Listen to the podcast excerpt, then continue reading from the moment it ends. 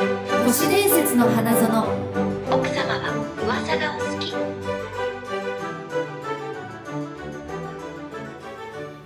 ああマイクチェックワンツーワンツー。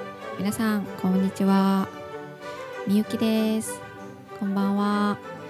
都市伝説の花園です。イエーイ。そうなんです。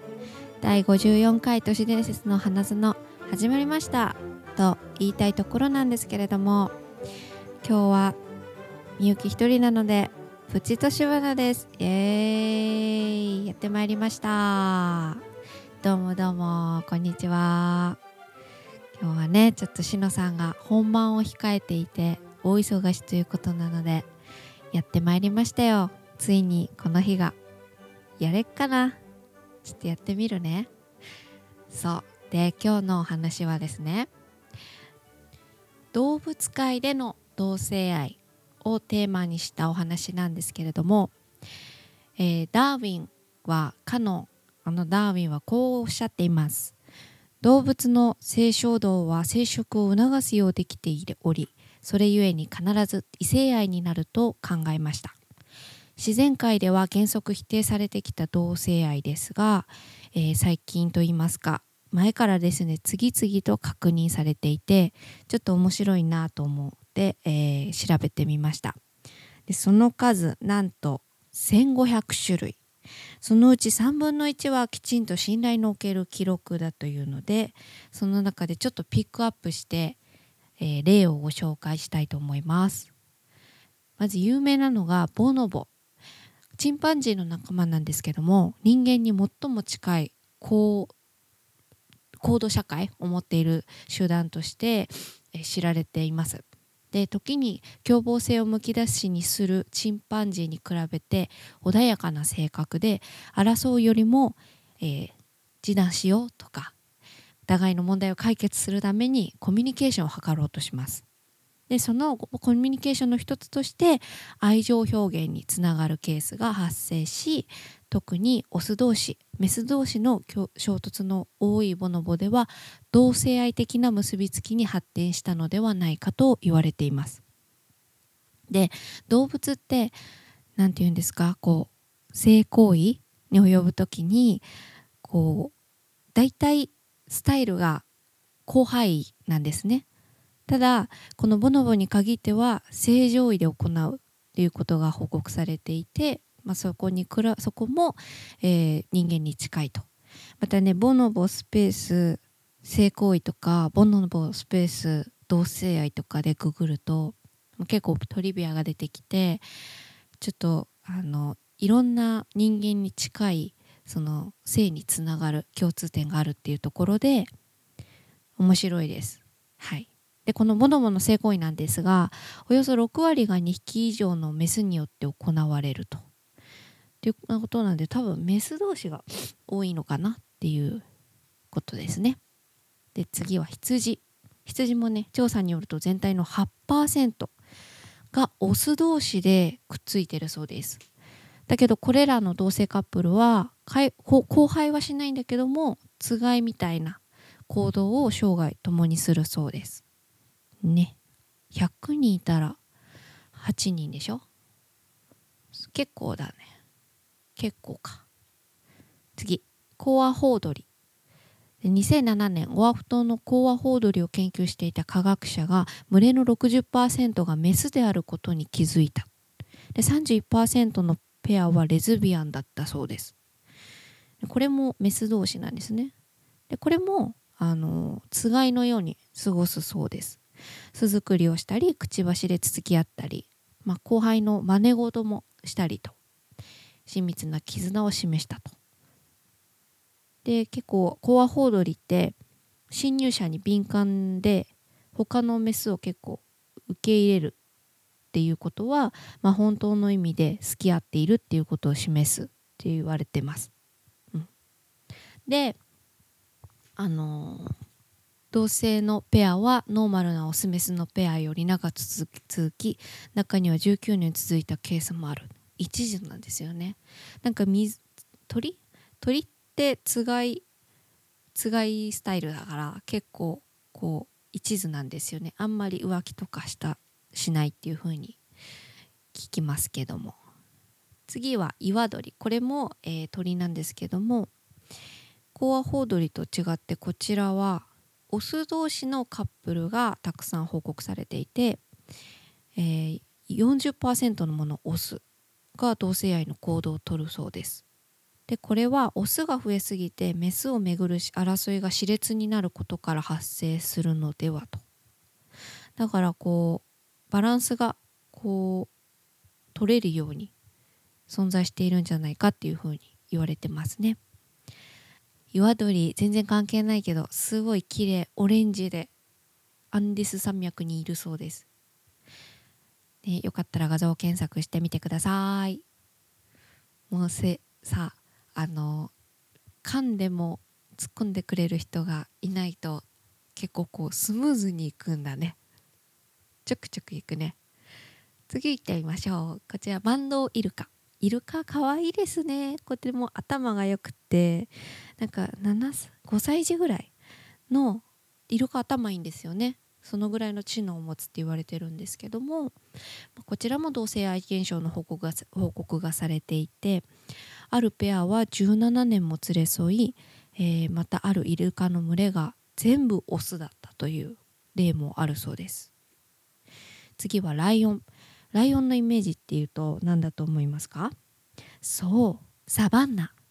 あのね男がオスがもう絶対王者として君臨してメスがこう群れをなしてハーレム状態になってるみたいな感じなんですけどもまあ、にメスを避けて同性のみでグループを作るオスライオンも存在するそうです。でオスが他のオスにまたがって、まあ、後輩の真似事みたいな結構生々しい写真がねこれも、えー、Google で検索すると出ますので結構迫力ありました。オスとオスおおみたいな感じでございました。次ですね水鳥とペンギンコーナーペンギンとか、まあ、鳥類は一夫一妻制ということでつがいの絆が深くて、まあ、20年30年と平均で寄り添うということなんですが中にも同性愛は報告されていますオス同士のペンギンカップルがこう近年ね報告されてますけども、えー、親になりたがってメスから卵を盗もうとしたりとかしているので、まあ、飼育員さんが卵を与えてみるケースもありましたそうするともう一生懸命一生懸命温め出して見事に孵化させてオス同士でも、えー、見事親になれたっていうニュースが報告されていました。で賢くって他の、えー、また水鳥のケースなんですけどもメス同士のカップルはこちらは優秀な遺伝子を持っているオスを一時的に探してで交配をしてで身ごもって卵を産む時にまた元のカップルにメスのパートナーに戻るっていう巧みな子もいましたね。すごいですね。その、えー、鳥類つながりでカモメですね。アメリカオオセグロカモメっていうのがいるんですけどこの14%はメス同士だそうです。でキリン。え若いオスのキリンはメスと交配する前に準備期間として同性と蜜月を短期間過ごすことがある。舌でのキスや首のこすり合い抱きしめるなどメスとの本番に備えてテクニックを磨くためではないかと考えられています。すごいね。一部といえどちょっとやってみようぜみたいなことなのかな、まあ、そこから本気になっちゃったりとかするんでしょうね。はい。で、えー、番外編トンボ。こちらは昆虫の中で最も高度に進化している捕食者と言われてるんですがトンボってほら夏の終わりによく見かけるじゃないですか。追っかけてこう重なって飛んでるみたいなの。ねかなり頻繁に見るんですがあれも、えー、本当に結構高確率で同性での行為である可能性がということですね。しかしこのようなあの無脊椎動物の同性愛の理由っていうのはまだ解明されていないそうです。でもトンボもこのボノボとこう同じような確率で半分かな。以上かな。同性愛が多いそうです。でやっぱりこんなに同性愛が多いっていうことは何かあるんじゃないかと研究した人がいるんですね。あのスウェーデンのウプサラ大学の生体遺伝子学科の研究者は一方の性で同性愛を促す遺伝子が発生すると他方の性に別のメリットが起きるのではないかと仮説を立てました。仮説を検証するために低レベルの同性愛行為が確認されたマメゾウムシのオスとメスで実験が行われました。実験の結果同じ一族の中でオスが同性愛になってもその姉妹のメスたちの繁殖力が高まることが分かりました。つまりオスたちの性的関心の対象がオスになるかメスを相手にするか混乱した場合はメスたちの方が通常より多量の卵を産卵しようとするため結果的にはより多産となり種の保存が行われる。つまりこれはオス同士まあメス同士もそうですけどオス同士が同性愛になったら何かその一族のメスの方に、えー、種の保存に関するメリットが何か生まれるっていう結果ですね。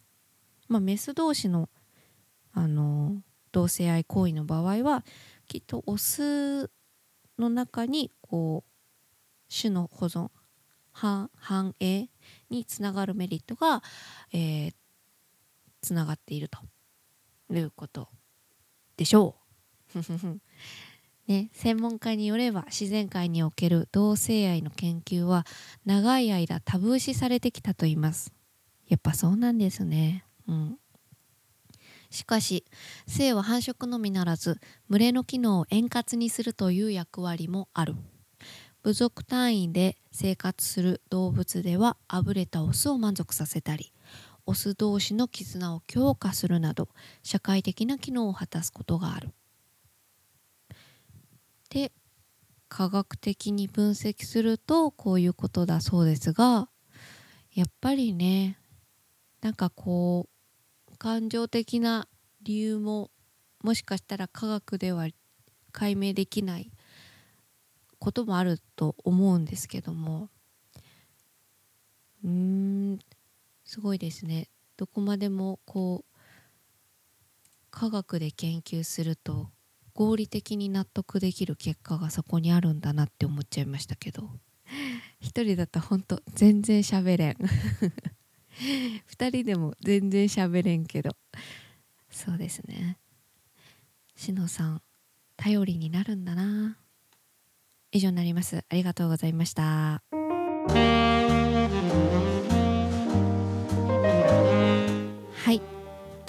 ことでえー、いつも通りっぽくエンディングにしてみました。お疲れ様でした。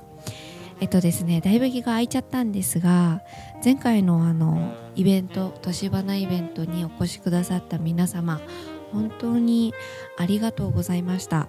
5月の5日にね、えー、下北沢スタジオブイドさんでやらせていただいたんですけども、まあ、そこから2週間ぐらい経ってしまって、えー、なかなか2人揃ってご挨拶する場がなかったんですけども、えー、代わって私が代表して責任を持って楽しかったよ大成功だったよっていうことをお伝えしたいと思います。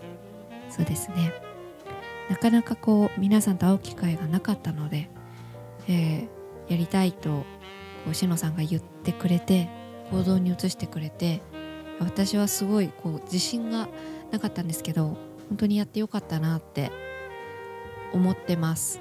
しのありがとう。全部やってくれたんです。もうイベントの仕切りから何から椅子出して本当かっこよかったよ。そうですね。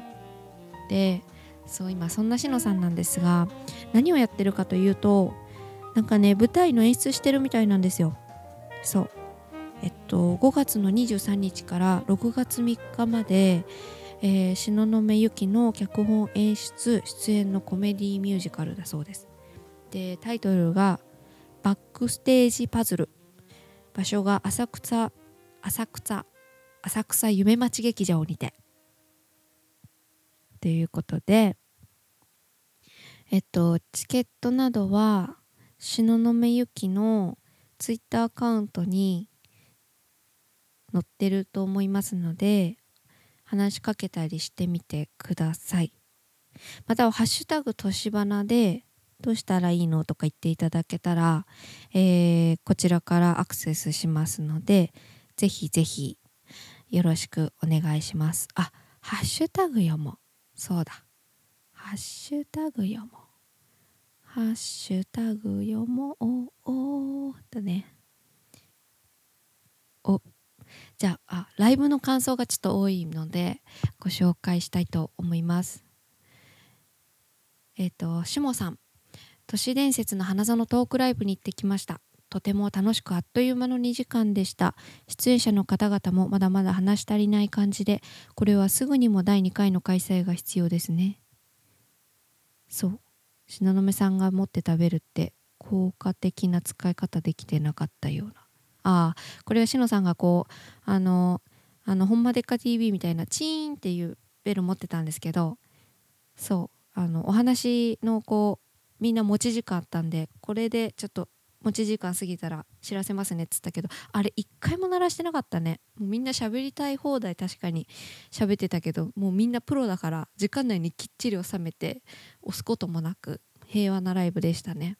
そうえのきあずささん。あとえのきあずささんが初参加でもう私初めてお会いしたんですけどしおんゆきちゃんもお話の仕方とっても上手だなって思ってたけどえのきさんもものすごい話が聞きやすくてあのストーリーの運び上手なんか最後に「えっ?」ってゾッとするようなちゃんとねオチの引導がこう誘導が、うん、こんな言い方したらちょっとあれだけどちゃんとしてた。ちゃんとできてた。もう一番私たちがダメだったねっつって。次。まるくんさん。年花トークライブ行ってきました。あまり人には話してないけどオカルト話は好物でディープな話が聞ける機会が本当に楽しかったです。なおじいさんの忍者論聞き応えありました。最後に一番怖いのは人間かなと。そうですね。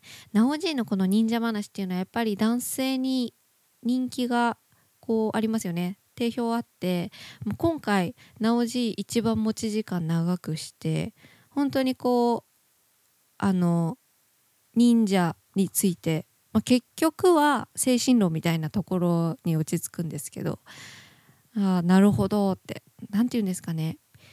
あの今なおじビジネス界の何て言うんですかセミナーにも忍者論としてこう講師で出てくれないかってオファーがあるらしくてそう結構自己啓発みたいなとこにつながるからね。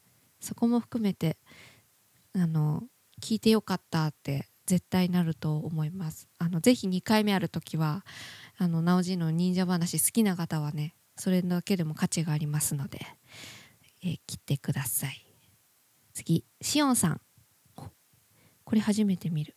会場締めギリギリに滑り込んだので話聞けなかったのが残念でならないけどあずささんやムタ様や東雲さんがしおんさんに会えたので1週間生きていける。あこれはもうあのしのさんの関係の方のファンの方ですね。ありがとうございます。そう。なんかこう別で活動してくれしてるとこのファンの方々が見に来てくれるっていうのはすごくありがたいです。ありがとうございました。また第2回目も頭から参加してくださると、えー、よりあのしおんさんやえのきさんや東雲さんの魅力がまた発見できると思いますのでいらしてください。あ営業熱心。次。なぎさん。年花個人的良かったポイント。あずささんの話の途中で怖くなりみゆきさんの袖をつかむ点々これしのさんのことですね。がなまら可愛かったです。そうなんですよね。しのさん怖い話が苦手なんですよ。であずささんの話がちょっと不思議な話でしのさんがね袖掴むんですよ。そうなんですよ、まあ、叫びたいの我慢してたんでしょうね。こちらもなぎさん。えー、年花トークライブ行ってきた。2時間があっという間に過ぎてしまった。サイコパス診断お絵かきはなかなかのカオスでしたね。ゲストのみゆきゲストの皆さんの話も聞き応えあったしみゆきさんはやっぱり面白かったしこれは2回目やらなきゃもったいないと思います。ありがとうございます。えー、みよ植吉さん。イベント楽しかった。また行きたい。いつもイヤホンで聞いている声が前から聞こえる生だ。みんながあまりに可愛くて照れるおばちゃん潤ったよ。ありがとうございます。しかし深い。ありがとうございます。みおさん。そう女性のお客様がお会いできたのが私たちものすごく上がりました。あ本当に女性が聞いてくれてるんだって。逆に女性のお客様は女ばっかりと思って行ったら男性が多くてちょっとびっくりしたっていうお声があって。いや私たち自身もねもうちょっとこう女性同士でなんかこうワイワイキャッキャと言わずえーっていうのやりたいなと思ってるのでぜひぜひもっと、えー、布教していきたいと思います。こちらも女性ですね。ことみさん。行ってきたって言って我々のそうステッカー作ったんですよ。でステッカーの写真を添付してくださってますね。めっちゃ嬉しいです。ありがとうございます。あと獅子しゅみさん。年花早くイベント第2弾やってほしいです。ほほほほほ。やりますね獅子しゅみさん。本当ありがとうございます。そう。あとはデブマイナス鈴木さん。えー、年花トークライブ行ってきました。個人的にゴールデンウィークの仕事以外の唯一の予定でしたが最高でした。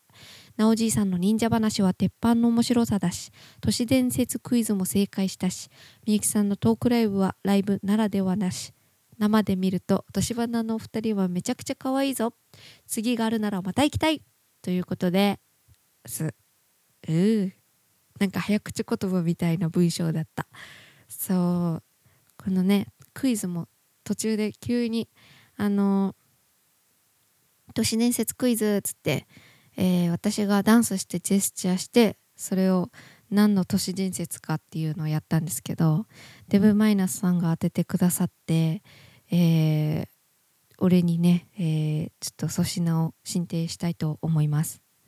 はい。ちょっとこれからもね、あのー、年花にお便りくれた方とか、何かこう、ハッシュタグとか、ちょっと何かコーナー作って、採用された方に、えー、お粗品プレゼントっていう企画もやりたいなと思っていますので、これを機に足を踏み入れて、くれたら嬉しいです。ほほほほほ。あとこれ普通の通常会の感想ですね。いかがわしささん。年花のハッシュタグいただいてます。えー、昨日から聞き始めたと、聞き始めたけど面白い。ゲンガーの正体、そうやったんか。そうだったみたいっすよ。ねえ、なんかちょいちょいこうちょっとずつちょっとずつこう新規のリスナーさんもこういう風に増えてきてくださって私たちなのにちょっと配信が滞ってて申し訳ございませんそして何より聞きづらくて申し訳ございません。ということでねこんな感じで終わりたいと思います。私はね、えー、5月はもうなんかのんびりさせていただきました。